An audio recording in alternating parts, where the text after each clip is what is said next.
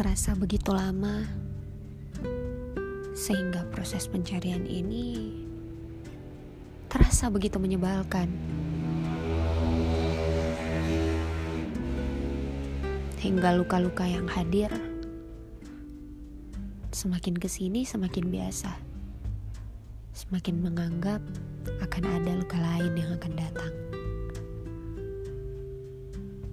Entah aku hanya dihadirkan untuk sebuah luka.